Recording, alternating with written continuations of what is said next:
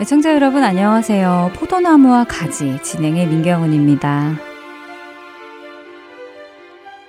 줄타기 하는 사람을 본 적 있으신가요? 가느다란 줄 위에서 균형을 잡아가며 걸어가기도 하고 때로는 점프를 하기도 합니다. 그렇게 줄타기를 하는 사람을 보고 있으면 와, 어떻게 저렇게 할 수 있지? 하며 감탄사가 절로 나옵니다. 줄타기 하는 사람에게 가장 중요한 것은 무엇일까요?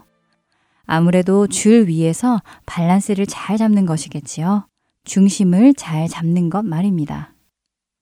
그런데 그 중심이 무너질 때, 밸런스가 무너질 때에 줄을 타던 사람은 줄에서 떨어지게 되겠지요.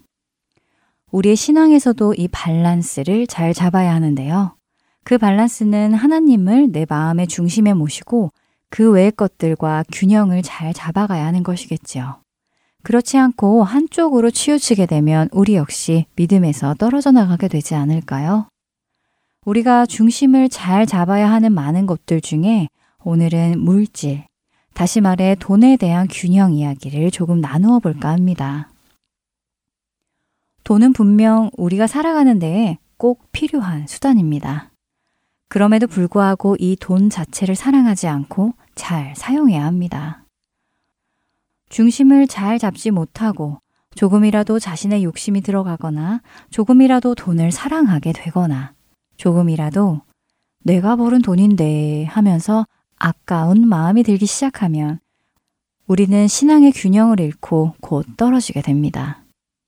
여러분께서 소유하신 돈의 주인은 누구인가요? 물론 우리 대부분은 하나님이 주인이십니다. 라고 답은 쉽게 할 수 있습니다. 하지만 우리 삶 속에서 돈에 대한 우리의 태도는 그 대답과는 많이 다를 수 있는데요. 돈을 향한 여러분의 태도는 어떠신가요? 돈을 이 세상에서 살아가는 데 사용하는 하나의 도구로 대하고 계시나요? 아니면 도구를 넘어 그것을 모으는 것이 목적이 되어 가시나요? 하나님 나라의 백성으로 살아가는데 사용되는 도구로 사용하고 계시나요? 아니면 부를 축적하여 내가 원하는 삶을 살아가려고 하시나요? 우리가 진정으로 하나님을 믿고 살아가는지 아니면 돈을 믿고 살아가는지를 분별할 수 있는 손쉬운 방법이 있습니다. 예를 들면 우리가 성도로 항상 은혜 안에 그리고 성령 안에 충만하게 살아가면 좋은데 그렇지 못한 경우가 있지요. 그런 때에 내 마음에 불안함이 찾아오고 근심과 걱정이 생기며 만족함이 없는지 살펴보면 될 것입니다. 또한 내 삶에 경제적으로 충분하지 않을 때, 써야 할 곳은 많은데 필요한 돈은 모자랄 때, 내 마음에 불안함이 찾아오고 근심과 걱정이 생기며 만족함이 없는지 살펴보면 되겠지요. 내 마음이 언제 평안한지, 언제 불안한지, 재물과 하나님과의 관계를 생각해 본다면 내가 하나님을 믿고 살아가는 것인지 아니면 돈을 의지하며 살아가는 것인지 확인해 볼 수 있을 것입니다. 분명 예수님께서는 우리가 하나님과 돈을 겸하여 섬길 수 없다고 말씀하셨고, 성경은 돈을 사랑하는 것이 일만하게 뿌리라고 말씀하셨습니다. 주님의 이 말씀을 우리는 기억하며 밸런스를 잘 잡아가야 할 것입니다. 찬양 한 곡 듣고 계속 말씀 나누겠습니다.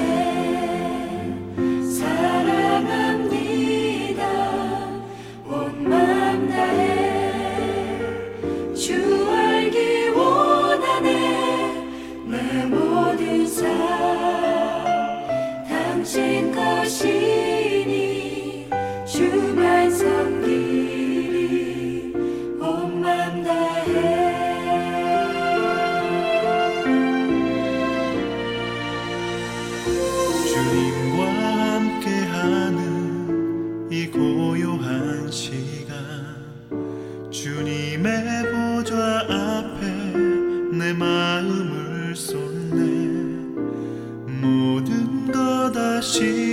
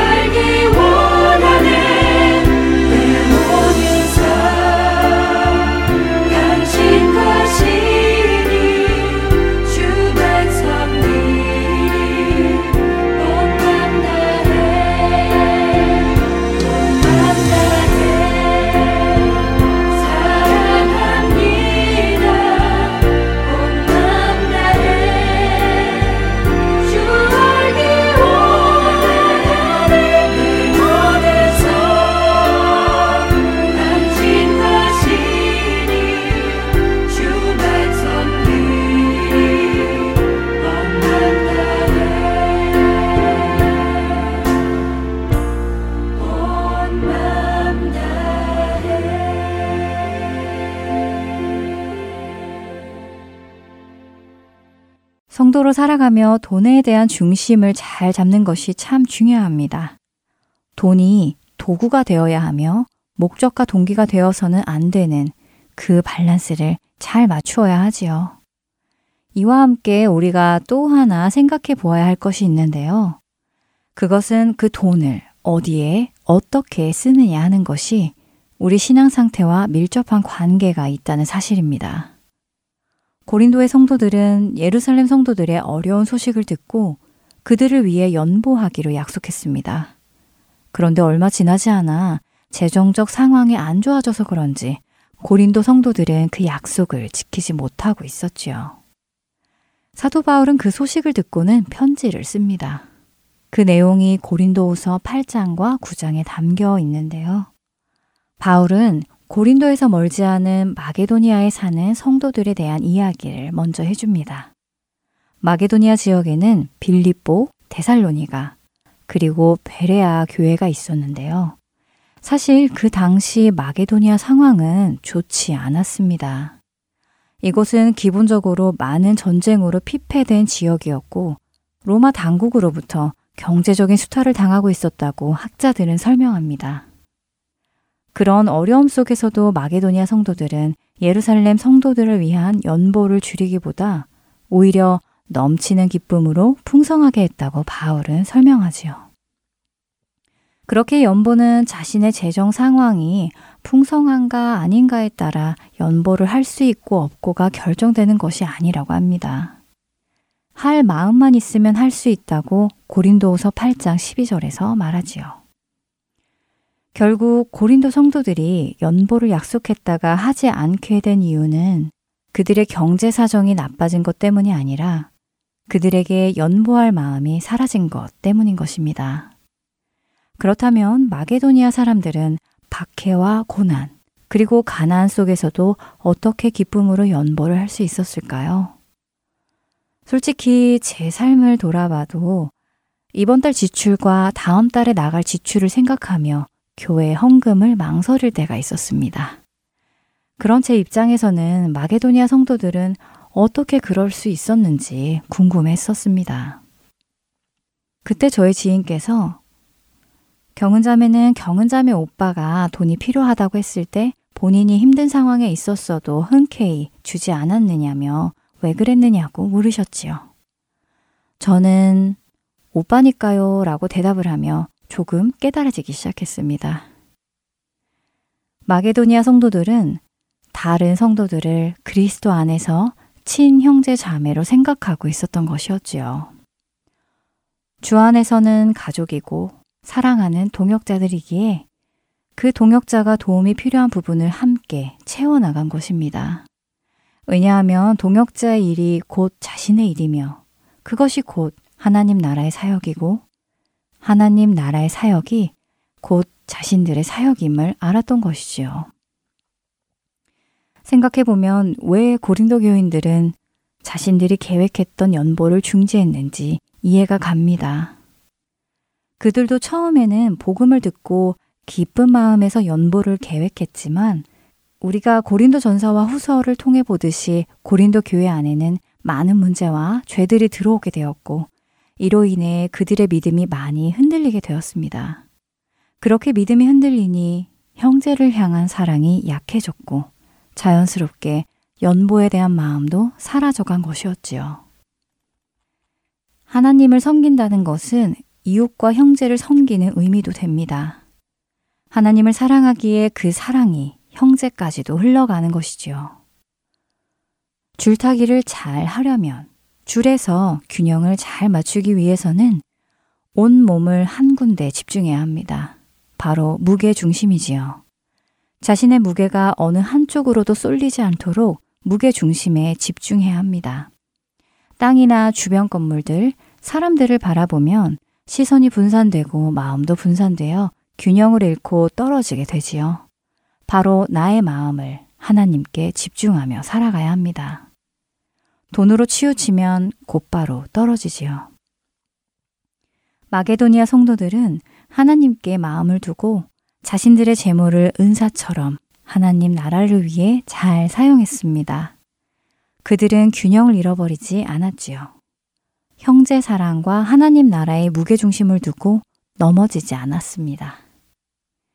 하나님께서는 우리에게 공통적으로 주셨지요. 예수님의 은혜와 재물 말입니다. 이것들을 모두 형제 사랑과 하나님을 섬기는 것에 사용되는 마음가짐이 되기를 저 역시 소원합니다.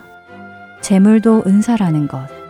그 은사의 사랑을 담아 잘 사용해서 하나님께 칭찬받는 우리 모두가 되기를 바라며 포도나무와 가지 여기서 마치겠습니다. 저는 다음 시간에 뵙겠습니다. 안녕히 계세요.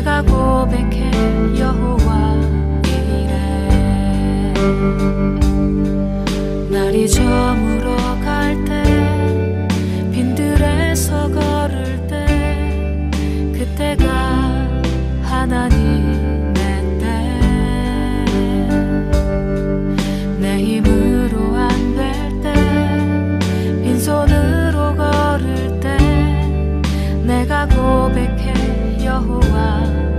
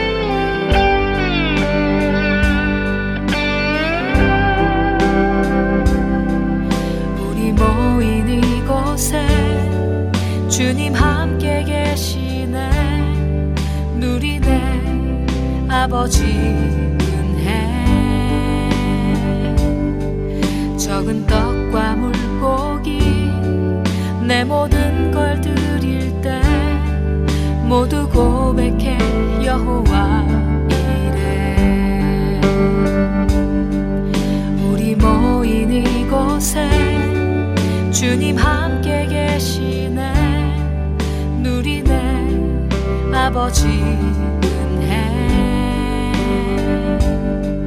적은 떡과 물고기 내 모든 걸 드릴 때 모두 고